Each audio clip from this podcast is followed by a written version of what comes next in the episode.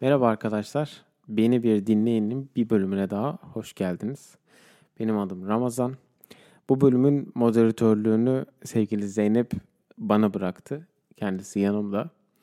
Bugün konuşmak istediğimiz konu aslında bizim de aklımıza uzun süre kurcalamış olan, üzerine çok fazla tartıştığımız, fikir yürüttüğümüz bir konu. Bir yerde hayat kurmak için gitmek mi kalmak mı? Belki de bizim dönemimizde yaşlarımızda olan insanlar için hala genç sayılıyoruz diye düşünmek istiyorum. Bu çok konuştuğumuz bir konu. Biz de bu konu üzerinde birazcık konuşmak istedik aslında.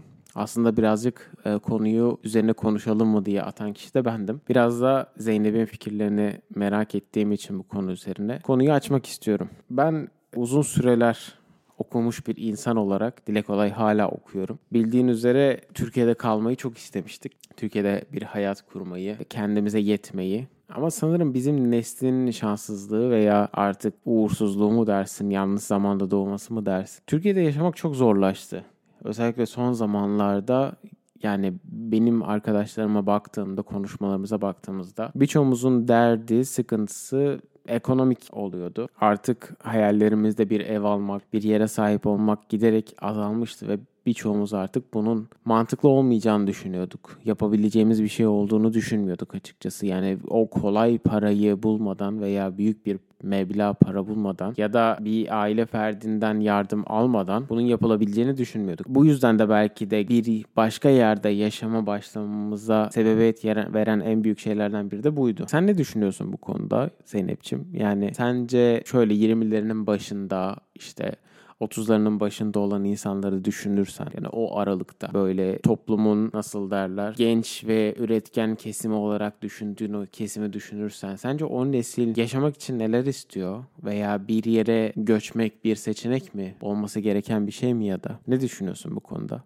Öncelikle merhabalar. Ne düşünüyorum bu konuda? Konu çok derin ve çok da tartışılabilir bir noktada. Ben ne düşünüyorum dediğimizde evet yani bizim dönemimizde ne yazık ki şartlar veya bizim istediklerimiz doğrultusunda maalesef ülkeden daha iyi alternatifler sunan başka bir ülkeye taşınma bizim için en mantıklı olanıydı. Ama ben düşünüyorum mesela ben kendim yine okurken part time çalıştığımda hayatımı kendi başıma idame ettirebilirken ama mezun olduktan sonra kendi işimde çalışarak bunu yapamamak gerçekten o kadar yıllar okumuş ve bir noktada hala okuyanlar olarak çok üzücü bir durumdu. Her zaman tabii ki biz seyahat etmeyi, farklı kültürleri deneyimlemeyi gezmeyi sevdik ve ben evet dünyaya bir kere geliyoruz ve doğduğun yerde bilmiyorum tek bir ömrün var ve tek bir ülke, tek bir çevre, tek bir ev. Birazcık bu konuda belki farklı düşünüyorumdur. Kendi yaş grubumuz veya arkadaş çevremize göre ben yani bir kere bu dünyaya geldiysek tabii ki farklı farklı yerlerde belli dönemlerde yaşamak ve belli deneyimleri kazanmak beni heyecanlandırıyor ama tabii ki keşke şu olmasa diyoruz. Keşke şartlar iyi olsaydı evet bir biz kendi istediğimiz için şartlar bizi zorladığı için değil kendi isteğimizle iki yıl farklı bir ülkede yaşayıp ama tekrar ülkemize dönebileceğimizi bilseydik. Belki de en son gidişimizde de bunu çok fazla dile getirdik. Yine yurt dışında yaşayan arkadaşlarımızla da konuştuğumuzda geriye dönebilecek miyiz aslında? Kendi evine dönebilecek misin? Bu soru birazcık kafamızı kurcalayıp üzüyor. Soru neydi?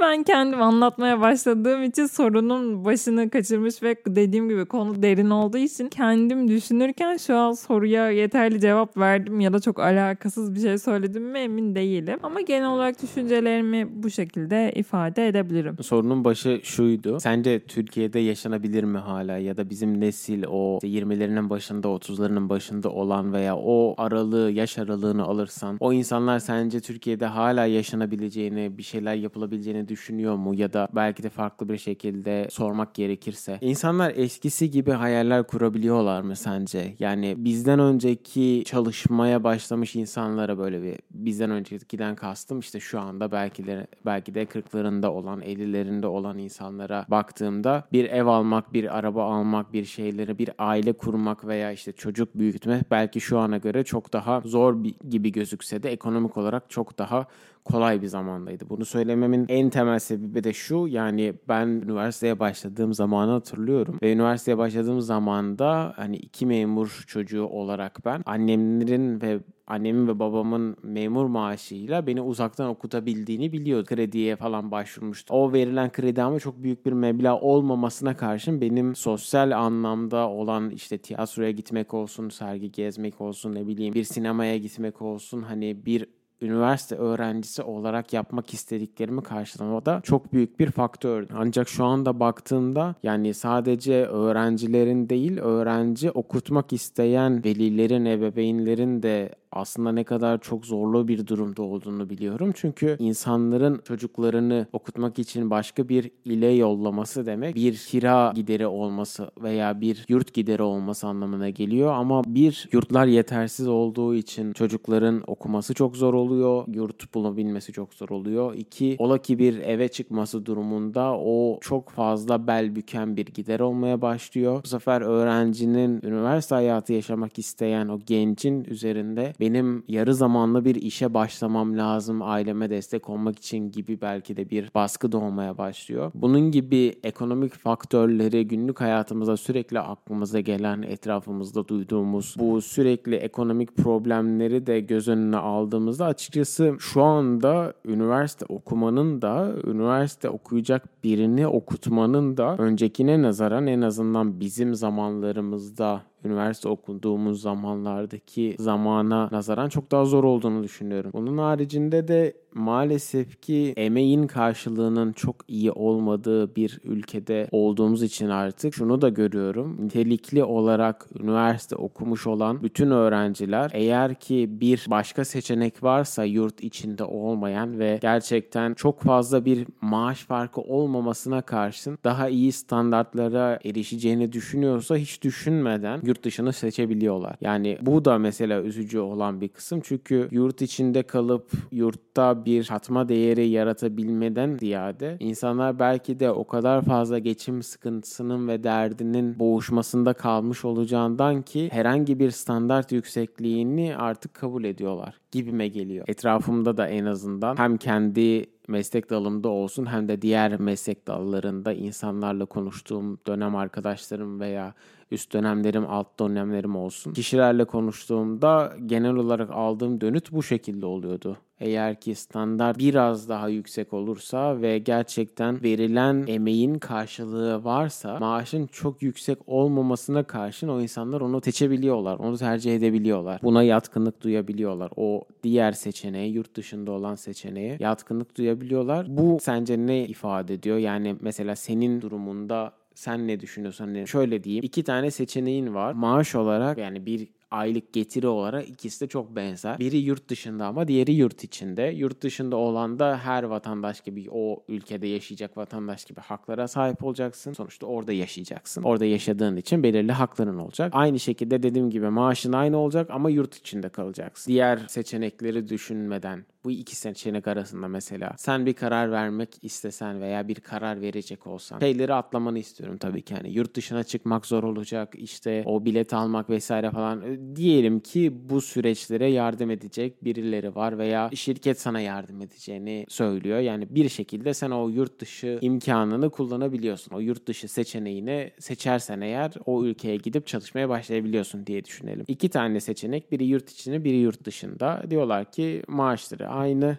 Hatta şöyle bir zorluk ekleyelim yurt dışı için. Yurt dışının maaşı bir tık daha düşük. Yani ortalama maaşa o ülkede baktığında o ülkenin ortalamasının belki biraz üstünde belki ortalamasında. Türkiye'dekine baktığında Türkiye'de belki sana verdikleri maaş ortalama maaşın ki maalesef ki ortalama şu anda asgari gibi gözüküyor.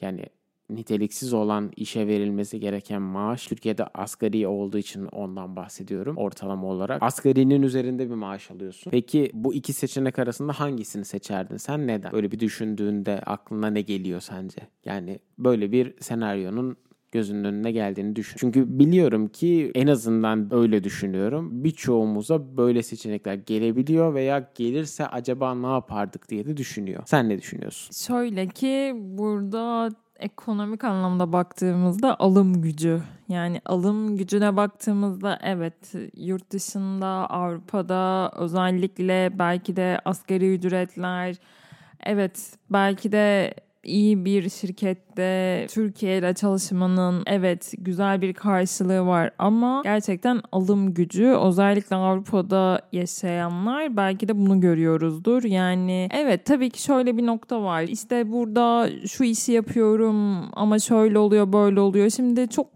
da biraz gerçekçi olmak gerekiyor. En azından bizim gözümüzden anlatacak olursak. Her zaman her koşulda hesaplı ve gerçekten mantıklı yaklaşman gerekiyor. Yurt dışında şu çok güzel ki en azından alacağın bir yemeği, market alışverişini, işte şunu mu bunu mu seçim yani bu çok temel bir sorun. Yani beslenme sorunu en azından o aldığın az bir miktarda görünen sana Türkiye'ye kıyasla belki de paranın bu denli karşılığını görebilmek güzel. Tabii ki ama bunun dışında işte tiyatroydu, oydu, buydu, şunu yani konuştuğumuz gibi evet. Burada tamamen alım gücüne bakıyor. Yani aslında detaylandırıp böyle örneklendirmekle beraber hani belki de çok karıştırmadan alım gücü yani yaşam şartı. Burada en basit şekliyle beslenmeni de işte kiranı onun dışında mecbur olan her şeyini onunla karşılayabiliyor musun? Diğer tarafta neleri düşünüyorsun? Bunlar önemli diye düşünüyorum düşünüyorum ben. Dediğim gibi yani her zaman her koşulda dikkatli ve mantıklı yapman lazım. Yani sen gidip işte aa evet şu marka çanta ben onu alayım dediğin zaman saçma sapan paralar olabiliyor ama burada odaklanmamız gereken şey yani ben beslenmem için evde yemek pişirmem için işte şuydu buydu bunlar içinde market alışverişi yaparken düşünüyor muyum? Yoksa a, tiyatro ya da gezi planlayacağım, tatil planlayacağım ama şöyle mi böyle mi olsun? Yani burada dediğim gibi alım gücü ve önceliklendirdiğin ne, hayattan beklentin ne, konuları giriyor. Çok örneklendirmeye çalışıp örneklendirememiş de olabilirim. Kendimi anlatmak istedim ama yani yaşadığımı ve gördüğümü hani hissettiğimi söylemek istedim ama çok başarılı olmamış olabilirim. Diyorum ya ben burada hep hani bir dönem yurt dışında yaşayayım, bir bakayım modunda biri olduğum için hani bilmiyorum. Belki de bu kadar düşünmeden evet yurt dışı evet yaşayalım dönelim ya da devam edelim konusunda daha esnek olabildiğim için belki daha rahat konuşuyorum ama hani değinmek istediğim nokta da bu yani. En son çünkü biz Türkiye'den gelirken ne yazık ki acaba hangisinden vazgeçsek hangisinden alsak? Bu tatil planı veya başka bir şey değildi. Yani soframıza koyacağımız bir çeşit peynir veya başka bir şeydi. O yüzden çok temel noktada insanın gerçekten şunu fark ediyorsun. Değerliyim yani. Bunlar aslında benim çalışan o kadar yıllar emek vermiş, okuyan ve hala okumakta olan dediğimiz gibi hani bunu düşünmemem lazım noktasında emeğinin karşılığını almak ve bu noktada karşılığını almak hani önemli ve o yüzden iyi hissettiriyor. Ben de şöyle bir noktasına değinmek istiyorum. Hiyerarşi. Hiyerarşinin olmaması da bence hani evet maddi boyutunu belki şu sıralar çok konuşuyoruz. Konuşalım ama psikolojik olarak da bence bu belki de yani işte bilmiyorum sistemin bize getirdiği bir şey ama hiyerarşinin olmaması da burada. Yani çok fazla haberlerde orada burada belki görüyoruz işte garsonluk yapıyor, işte temizlik yapıyor şöyle böyle. Şöyle bunu yapabilirsin, yapmayabilirsin. Kendi mesleğini en iyi şekilde yapabilirsin. Problem aslında problem değil. Buradaki insanların bu kadar bunları yapanları rahat söyleyebilmesi bence hiyerarşinin olmaması. İnsanlar hiçbir şekilde sen orada çalıştığın için sana farklı davran davranmıyorlar veya bu üniversitenin kendi içinde de dinamiğinde de ya bir kere herkes birbirine ismiyle hitap ediyor. Kimse saygı göstergesi olarak bir ünvanla eklemek zorunda hissetmiyor kendini. Bu bence ilişkilere iyi anlamda bir artı sağlıyor. Bu anlamda işini yaparken değer görmek bence artı sağlıyor. Yine hizmet sektöründe çalışanlar için hani kimse aa hizmet sektöründe çalışıyor gibi böyle bir davranış yok. Herkes birbirine çok fazla değer veriyor ve bence o bir miktar düşük aldığın para, maaş, kazanç her neyse bu psikolojik boyutuyla da aslında birleştiğinde çok farklı bir yere geliyor. Yine al konuyu ver konuyu neler neler soruyu unutmadım bu sefer ama ne nasıl cevapladığımı hatırlamıyorum. O yüzden buyurun. Tamam anladığım kadarıyla sen şunu söylüyorsun eğer bu iki seçenek önümde olsaydı yani maaşı birazcık bile az olsa yine de yurt dışında olanı seçerdim. Çünkü burada insana verilen değer farklı. Kendimi daha değerli hissediyorum. Verdiğim emeğin bir karşılığı olduğunu düşünüyorum. En azından öyle görmek istiyorum. Bu yüzden de düşük maaş olmasına karşın bunun emeğimin karşılığı olduğunu düşündüğüm için diğer seçeneği seçerdim diyorsun. Çok güzel bir noktaya bence parmak bastın. Ben de onun üzerine konuşmak istiyorum. Hiyerarşi konusu birazcık soru işareti tabii. Gerçi soru işaretinden ziyade şöyle demek belki de daha doğru olur. Toplumdan topluma daha değişebilen bir olay olduğu için hiyerarşi bizim bulunduğumuz yer şu anda hiyerarşinin olmadığı bir toplum ve bunun da izlerini aslında görebiliyoruz. Dediğin gibi insanlar ünvanlarını veya eğitimlerinin ne kadar donanımlı olduğunu bir basamakçasına kullanmayıp insanları ezmek için kullanmıyorlar burada. Ya da toplumun herhangi bir parçası olmak toplumun daha az önemli veya daha az değerli bir kişisi olmanın anlamına gelmiyor. Bir diğer şekilde de daha önemli bir kişi olduğun anlamına da gelmiyor burada. Evet o konuda katılıyorum sana. Ancak hiyerarşiden ziyade şuradan devam etmek istiyorum. Değer. Toplumun değer yargılarıyla ve insanlara gösterdiğimiz değerle alakalı bazı şeyler söylemek istiyorum ben de. Daha doğrusu sorularıma buradan devam etmek istiyorum. Benim fark ettiğim, senin de muhtemelen kesinlikle fark ettiğini düşündüğüm bir konu. Değer kavramını artık Türkiye'de o kadar farklı bir şekilde yorumlamaya başlamıştık ki son zamanda biz gitmeden önce. Yani insanların toplumdaki diğer insanlara bakma yönü en başında şöyle oluyordu. Ne kadar kazanıyorsun? Ne iş yapıyorsun? Ya da evine ne kadar para götürebiliyorsun? Yani bu şekilde olduğu için belki de dediğin gibi garsonluk yapmak ya da ne bileyim hizmet sektöründe çalışmak, baristalık yapmak hani bunlar belki de bir öğrencinin hani ekstra kendi para kazanmak için yaptığı şeyler. Aa tamam sadece garsonmuş veya aa işte sadece baristaymış ya da aa markette bir şeyleri dizen o kişiymiş gibi algılanıp bir yere koyulmasına sebep oluyor. Belki de bu yüzden toplumun aslında işleyişine devam etmesini sağlayan bu insanların yaptığı değerli iş değerli görülmüyor ne şekilde değerli görülmüyor? Bir kere o insanların aldığı yani o verdiği emeğin karşılığındaki aldığı paranın değersizleşmesi de belki de o insanlara atfedilen değerin azalmasında sebebiyet veriyor. Çünkü anladığım kadarıyla şu anda ve hissettiğim kadarıyla da ne kadar donanımlı olursan ol işte profesörlük mertebesine çıkmış, kendine çok geliştirmiş, makaleler yayımlamış, akademik olarak kendini ilerletmiş bir insan şunu diyebilir. Kardeşim ben bunları artık yapmak istemiyorum.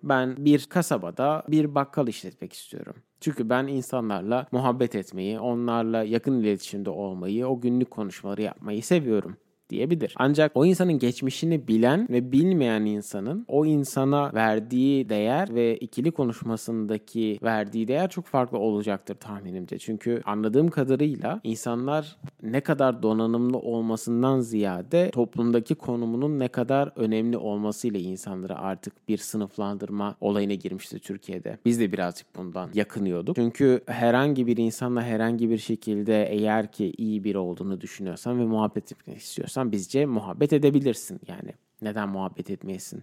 Sonuçta o gününü paylaştığın bir insan. Öyle insanlar vardı ki etrafımızda kendisine bir yemek yerine gittiğinde, bir restorana gittiğinde hizmet eden garsonla konuşmayı, irtibat kurmayı bir ayıp karşılayan ya da toplumun devam etmesi için çalışan herhangi bir başka işte olan insanla kendi işinin arasında veya kendi yaptığı şeyin arasında çok büyük bir uçurum olduğunu düşündüğü için irtibat kurmayı reddeden insanların çok çoğaldığı bir noktaydı. Buradaki amacım demeye çalıştığım şey şu. Yani o kadar fazla aslında bu ekonominin konuşmadığımız noktaları toplumumuzun içine ahlak seviyesine ve erdem seviyesine inmiş durumda ki insanları sınıflandırmamızda, insanlarla konuşmalarımızı etkilemesinde ya da insanlarla olan birebir ilişkilerimizi, günlük ilişkilerimizi ne kadar fazla negatif yönde etkilediğini konuşmak istiyorum. O yüzden bu değer konusunu da açtım bir yerde. Yani burada en azından şu anda gördüğümüz, şu ana kadar gördüğümüz kadarıyla kıyaslama yapabileceğimiz kadarıyla dediğin gibi herhangi bir işte çalışmasının değer kavramıyla veya nasıl derler tatmin olma kavramıyla alakası şu şekilde burada. Ben bu işte çalışıyorum, belirli bir karşılığında para alıyorum. Bu paranın karşılığı benim haklarımı koruyacak bir devlet, bir hükümet tarafından regüle ediliyor ve ben eğer bundan mutsuz olursam ben bunu bir noktaya taşıyabilirim. İnsanlarda bu düşünce var. Bunun haricinde ben burada çalışırken yani hizmet sektöründen örnek verelim mesela. Çünkü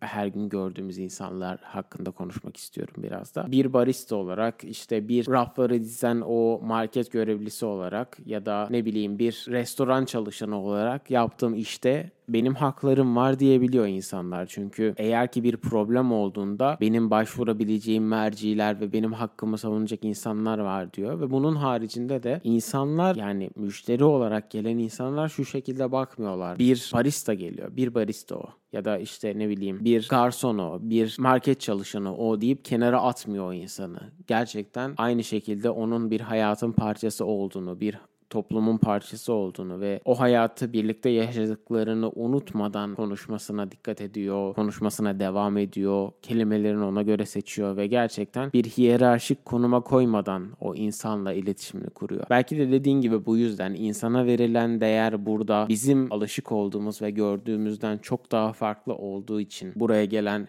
bizim arkadaşlarımız da veya tanımadığımız ama buraya gelmesinde belki de büyük sebebiyet veren insanların da en büyük sebeplerinden biri değer kavramının bizim alışa geldiğimizden ve maalesef Türkiye'de gelişmiş gelişmekte olan bu kötü yönde gelişmekte olan erdemsizliğin ve ahlak anlayışının değişmesinden dolayı insana verilen değerin kötüleşmesinden dolayı körelmesinden dolayı yurt dışında yaşamayı tercih ediyor. Ben de hani aynı soruya cevap vermek istersem ki sorumun cevabı zaten açık. Şu anda yurt dışında eğitimime devam ediyorum. Böyle bir seçenek çıktığında kabul etmem sadece birkaç günümüzü aldı yani konuştuktan sonra. Bu yüzden belki de yurt dışında yaşamak şu anda birçok insanın hayali gibi gözüküyor. Buraya kadar evet her şey güzel. Yurt dışı bir alternatif, aynı zamanda yurt dışı bir kutsama, bir kaçış yolu gibi konuşuyoruz ama konuşmadığımız aslında çoğu insanın da parmak basmadığı bence çoğu insanın da yurt dışında yaşarken çok fazla maruz kaldığı birkaç olaydan da ben bahsetmek istiyorum. Yurt dışında yaşamak çoğu insan için hani şöyle düşünün işte Almanya'dan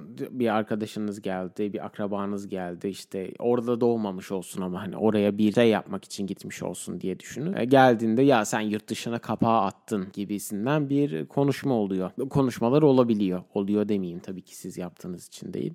Ancak bu duymadığımız bir şey değil. Genel olarak duyduğumuz bir şey olduğunu söylediğim için. Çünkü dediğim gibi yurt dışı paranın daha değerli olduğu bir yer, insanın daha değerli olduğu bir yer, alım gücünün daha fazla olduğu bir yer. İşte gördüğünüz Instagram'da ya da ne bileyim Twitter'da artık X oldu gerçi. Orada gördüğünüz işte Reels'larda vesairelerde bu kısa videolarda işte 3 ay çalıştım şunu mu aldım, 5 ay çalıştım altıma bunu aldım tarzında videoları gördüğümüz bir yer gibi lanse ediliyor. Ve hani bu yüzden de ya senin derdin olmaz falan tarzında bir şey atfedilebiliyor, söylenebiliyor. Birazcık buradan gitmek istiyorum ben. Çünkü aslında kimsenin konuşmadığı ve yurt dışına giden, yurt dışında yaşamak için giden insanların vazgeçtiği çok büyük bir şey var. Hayat var. Yani bunun sebebi de şu. Söylememin bunu sebe söylememin sebebi de şu. Biz çok büyük bir şeyden vazgeçmiş oluyoruz bence. Bu en basitinden ana dilimizde artık konuşamama günlük hayatımız oluyor. Yani gittiğiniz ülke Almanya ise Almanca, işte İngiltere ise İngilizce konuşmanız gerekiyor. Ya da ne bileyim hani daha kendi dilini konuşmak isteyen bir ülkeye gidiyorsanız eğer işte İspanya ise İspanyolca bilmeniz gerekiyor. Ondan sonra İtalyanca ise yani İtalya'daysanız İtalyanca konuşmanız gerekiyor vesaire. Demek istediğim nokta da şu. Kendi ana dilinde konuşmaktan vazgeçmiş oluyorsun. Günlük olarak senelerce al- alıştığın, senelerce konuştuğun dilden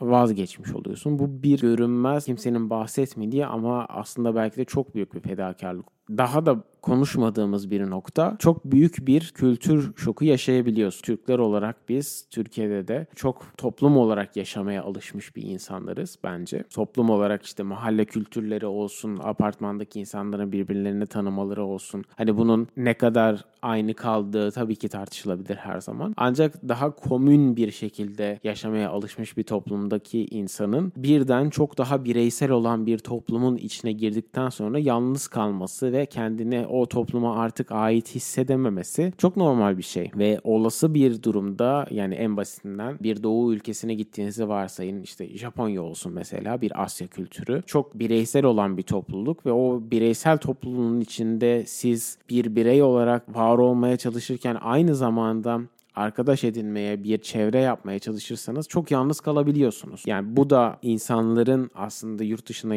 geçen, yurt dışına yaşamak için, bir şeyler yapmak için giden insanların çok farkında olarak belki de belki de farkında olmayarak vazgeçtiği bir şey. Sen mesela bu konuda ne düşünüyorsun Zeynep? Yani böyle günlük olarak yaptığın konuşmalar ya da ne bileyim işte ana dilinde konuşmak, insanlarla iletişim ya da yeni insanlarla iletişime girmek, ilişkiler oluşturmak konusunda yurt dışı bulunduğun toplum hani hem özelden hem genelden böyle dem vurursan bir şeyler söylersen neler farklı veya sen bir şeylerden vazgeçmiş bir şeyleri arkada bırakmış gibi hissediyor musun? Yani dediklerine katılıyorum. O boyutuyla düşündüğümüzde hani biz belki de yaşadığımız yer itibariyle şanslıyız. İyi insanlarla karşılaştık. Ben Hani çok farklı insanlarla karşılaşıp farklı kültürlerden gerçekten hani yani hep bu işte yurt dışı Avrupa veya Amerika veya başka ülkelere göç edenlerde hani biz Türk milleti çok daha candan ve içten olduğumuz için biz şanslıyız ki öyle insanlarla da karşılaştık. Ama tabii ki dil konusunda ne kadar iyi olursan ol ya da olma, kendini kendi dilinde ifade edebilmek o çok başka bir noktada. Ben mesela bunun zorluğunu çeken biri olarak benim için daha da farklı bir noktası oluyor. Yani kendi dilinde kendini ifade edebilmek, kendini o anlamda tanımlamak gibi gibi veya bir noktadan sonra o kurduğun arkadaşlık ilişkilerindeki beklentiler, paylaştıkların, paylaşımların gibi gibi bunlar zorlayıcı noktalar. Özellikle bu günlerde ben bunun eksikliğini yaşıyor olabilirim mesela. Evet. Peki buradan devam edecek olursak şöyle bir virgülle devam etmek istiyorum. Yani birçok şeyi arkada bırakmak aslında göçmek bir yere. Bu arada hani bu bulunduğunuz yerden bir başka yere hani il olarak göçmek de olabilir. Ama bunun bir üst seviyesi olarak hani bulunduğunuz ülkeden, Türkiye'den, bulunduğumuz yerden başka bir ülkeye belirli bir süre için veya belirsiz bir süre için yurt dışına çıkmak olarak da bunu sınıflandırabilirsiniz. Hani bunu yaptığımızda aslında bir de şundan bence hiç bahsetmiyoruz. Sevdiklerimizi geride bırakıyoruz. Yani o ailemiz geride oluyor. Ailemiz Türkiye'de kalıyor. Tanıdığımız insanların çoğu Türkiye'de olduğu için Türkiye'de kalıyorlar. O günlük olarak belki de dışarı çıktığımız insanlar, konuştuğumuz insanlar, aynı zaman dilimde değilseniz eğer hele daha da sıkıntı olacak şekilde hepsi o lokasyonda kalıyorlar. Ve bence bu birçok insanın farklı şekilde baş ettiği bir durum. Ancak yurt dışına altın veya bir çıkış yolu diye bakan insanların belki de düşünmediği veya düşünmek istemediği bir konu. Çünkü aslında biz topluluğumuzu yani kendi grubumuzu, arkadaş grubumuzu, ailemizi, sevdiklerimizin hepsini Türkiye'de bırakıp her şeyi geride bırakıp kelimenin tam anlamıyla başka bir ülkeye geldik. Sen mesela bu konuda düşündüğünde neler hissediyorsun, neler düşünüyorsun veya eklemek istediğin ya evet bak şu konuda hani bu insanları geride bırakmak daha doğrusu sevdiklerimizi Türkiye'de bırakmak konusunda sence göçmekte çok büyük bir etken mi yoksa yani her insan farklıdır tabii ki bazıları için çok zor değildir deyip sen bu konuyu çok abartıyorsun dediğim bir konu mu? Ne diyorsun? Yani bu değişimlerde bence değişim sırasında kendi tekrardan çünkü en baştan başlamak, düzenini oturtma sırasında tabii ki kaçırdıklarımız, yakalayamadıklarımız çok fazla oluyor. Bunlar tabii ki üzücü. Ailemizle evet biz belki de üniversiteyi farklı şehirlerde ailemizden okuduğumuz için belki onu bir noktada törpüleyebiliyoruzdur. Hani yine bayramlarda, özel günlerde bir araya gelmek için daha farklı bir heyecan zamanla yeniden belki de o ritmi yakalıyoruzdur ama tabii ki arkadaşlarımız, iş arkadaşlarımız, yakın arkadaşlarımız, çevremizdeki özellikle arkadaşlık konusunda belki de daha zorluk çekiyor olabiliriz. Burada ne kadar iletişimde kalsak, ne kadar telefonla konuşsak, görüntülü konuşsak da konuşsak da belki bir noktada da işte o sarılmak, dokunma ihtiyacını, ihtiyacını hissediyoruzdur. Bunlar evet yani o konu dediğim gibi biz belki de bir tık daha yine çift olduğumuz için, beraber olduğumuz için kendi dilimizde en azından o işin ardından eve geldiğimizde birbirimizle yaptığımız konuşmalar ve dertleşmeler veya işte sevinçlerimiz her neyse bunun dışında ama evet. Yani ben arkadaşlık konusunda özellikle şu dönemde o özlem duygusunun yaklaşık bir seneye yakın olacak. Tam o telaştan oradan buradan. Onun bir eksikliğini yaşıyorum. Zor ama burada işte artı eksi hep değerlendirme yapıp bilmiyorum. Belki de kendimizi bu şekilde daha dirayetli hale getiriyoruzdur ama hep artısını eksini düşünüp tartıp evet bu bizim için daha iyi oldu. Bunu da bu şekilde yönetebileceğiz. Arkadaşlarımızla daha iyi şartlarda belki de daha iyi olaylarda buluşabileceğiz gibi ben sadece iyi düşünüp e, tekrar onlarla kavuşacağımız, buluşacağımız anlara odaklanmak istiyorum. Böyle. Birazcık da şundan bahsetmek gerek belki de gittiğiniz veya gideceğiniz yerin bir parçası olabilecek misiniz acaba? Göçmek, gitmek veya kalmak, bir yeri ev edebilmek çok önemli. Evet ancak eğer ki komün içinde yaşamaya alışmış bir insansanız ve bunu hayatınızın bir parçası haline getirdiyseniz özellikle insanlarla o yaptığınız küçük konuşmalar sizi mutlu ediyorsa, insanlarla yaptığınız o küçük iletişim alışveriş sizi mutlu ediyorsa gittiğiniz veya gitmeyi düşündüğünüz yerin toplum yapısı belki de sizi çok etkiliyor. Dediğin gibi biz birazcık şanslı kısımdaydık açıkçası. Çünkü göçmenleri kabul eden ve göçmenlerle iletişim kurmakta bir nevi uzmanlaşmış bir toplumun içine geldik. Bu şekilde olduğu için belki de birazcık da uyum sağlamamız daha kolay oldu ve dediğin gibi bizim şansımıza çok iyi niyetli ve gerçekten bize yardım etmek isteyen insanlar insanlarla biz tanıştık ve hayatımızı burada idame ettirmeye devam ediyoruz. Ancak düşündüğünde mesela hem şu konuda Türkiye'den yurt dışına A ülkesine, B ülkesine gidecek bir vatandaş olarak veya A ülkesinden veya B ülkesinden Türkiye'ye gelecek bir yabancı olarak baktığında göçme mevzusuna. Sence çok genel bir soru olacak tabii ki ama sence hangisi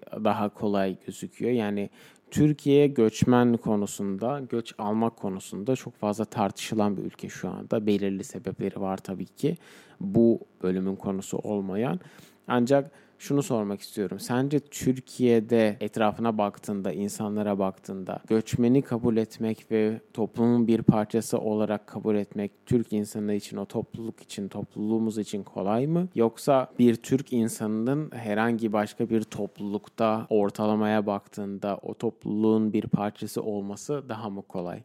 Sen neler düşünüyorsun mesela bu konu? Çok derin bir konu ama çok genel sorulmuş bir konu farkındayım. O yüzden birazcık daha özele ineyim. Hani sen buraya geldiğinde şey hissettim. Ya ben bu toplumun bir parçasıyım. Hani kendimi şuraya koyabiliyorum dedin mi? Bir de sen buradan birini al Türkiye'ye koy ve o insanın hani oradaki toplumun bir parçası olup olamayacağını düşünüyor musun? Neden? Gerçekten herhalde günün en zor sorusunu en sona sakladın diye düşünmek istiyorum. Şöyle yani buraya geldiğinde tabii ki de eğer bir yurt dışına ülke değiştirme, yurt dışına gitmeye çalışma, eğitim alma planınız varsa bir kere değişime açık olmanız gerekiyor. Yani buraya geldiğinizde evet tabii ki kendi yemek kültürünüzü belki getirin. Sahip olduğunuz değerler tabii ki bunlar önemli ama bir noktada da topluma ayak uydurmak, işte buradaki kurallar, insan insanların insanların davranışları neler nasıl gibi gibi birazcık oraya uyumlanabilmek, oranın parçası olmak önemli. Bu dediğim gibi değişmek, dönüşmek anlamında değil, iyi anlamda o toplumda var olabilmek aslında. Bu değişimlere açık olduğumuz için ve buradaki insanlar gerçekten yardımcı olan ve gerçekten dışarıdan gelen insanlara alışkın ve bunun kabullenici oldukları için bizim için, benim için güzeldi, güzel bir deneyimdi ama buradan birini alıp Türkiye'ye koy koyduğumuz o durumda şöyle ki yani Türkiye'de biz gerçekten kültürüne sıkı sıkı bağlı ve gerçekten kültürel olarak da bence farklı bir noktadayız. Yani bu işte yemek kültüründen tut da şöyle ki yani yemek yerken veya ikram ederken bizde bir kere çok ısrar vardır, ikram vardır, misafire karşı olan bir ısrar vardır gibi gibi hani bu bile aslında burada Avrupa'da yaşayan biri için çok farklı bir noktada. Hani onlar daha bireyseller, ısrar, evet, hayır yani açıklar gibi gibi. Hani Türk insanı ve Avrupa insanı bu noktada tabii ki değişime açık olursan uyumlanabilirsin. Bu her zaman bir kilit nokta bence. Ama eğer daha bireyselsen toplum da bu noktada gelişmişse kolayca uyum sağlayabilirsin. Ama Türkiye'ye gelen bir Avrupalıyı ben düşündüğümde dediğim gibi Türk insanı çok fazla içine alıp seni o yönde değiştirmek ve dönüştürmek istiyor. O yüzden bireysel olarak yetişmiş bir toplumdaki kişi için gayet zor ve zorlayıcı olurdu diye düşünüyorum. Gitmek mi kalmak mı bu podcast'imizin başlığıydı. Birazcık toparlayacak olursak anladığım kadarıyla iki farklı insanın görüşünden yola çıkarak şu anda diyebileceğimiz şu gitmek de kalmak da zor. İnsanın kalırken vazgeçtikleriyle giderken vazgeçtikleri birbirinden farklı olsa da her zaman her seçiş bir vazgeçiş olduğu için her şekilde bir seçme durumuna düşüyor. Bu yüzden bazı seçenekler altın gibi gözükse de uzaktan seçmemiş olan insanlar için aslında hiç konuşulmayan, hiç bahsedilmeyen, arka planda dönen ve kimsenin bahsini açmak istemediği bir sürü vazgeçişi olabiliyor. Bu yüzden belki de insanların bu tercihi yaparken akıllarında bulundurması gereken en büyük şey de neler seçtiği kadar nelerden vazgeçtiğinde göz ardı etmemesi olması gerekiyor. Bizi dinlediğiniz için teşekkür ederiz. Umarım sizi sıkan bir bölüm olmamıştır. Birazcık her yerde olan, her şeyden bahsettiğimiz, birazcık özele inmeye çalıştığımız, biraz da normalden uzun bir bölüm oldu. Umarım dinlerken size de eğer ki aklınızda bir soru olduysa, soru varsa o sorunun cevabını bulmakta yardımcı olabilmişizdir. Bizi dinlediğiniz için teşekkür ederiz. Bir sonraki bölümde görüşene kadar kendinize iyi bakın, kendinize iyi davranın. Hoşçakalın. Görüşürüz.